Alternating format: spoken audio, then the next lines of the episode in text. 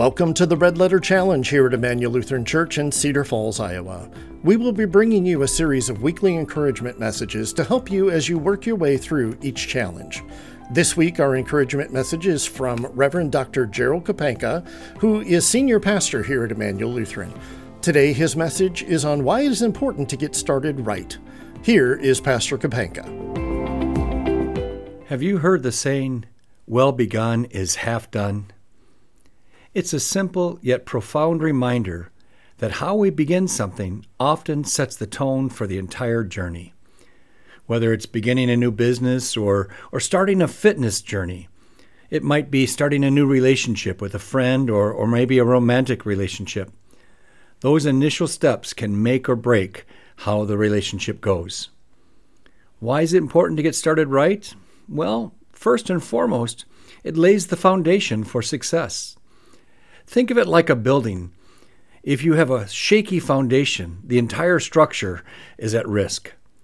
So when you begin with clarity, purpose, and a solid plan, you're more likely to stay on course and achieve your goals.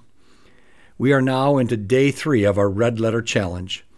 Now is the time to check and see that we have a solid foundation to make sure that we're able to accomplish those 40 days of what God intended. Remember that we all have good intentions, but without a clear plan for execution, even our best intentions can be missed. I want to encourage you to take five minutes each day to read the devotions, a daily scripture text, and then commit yourself to do, not just to think about, but to do that daily challenge.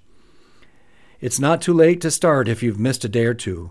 Just dive in, keep moving ahead, you'll discover that you are working in and with God to accomplish His work in your life. You can do this. I'm praying for you, and I believe in you. This is the Red Letter Challenge, and together, God is at work in our lives. Let's do this. Amen. Join us next week as we bring you more encouragement as we progress through the Red Letter Challenge.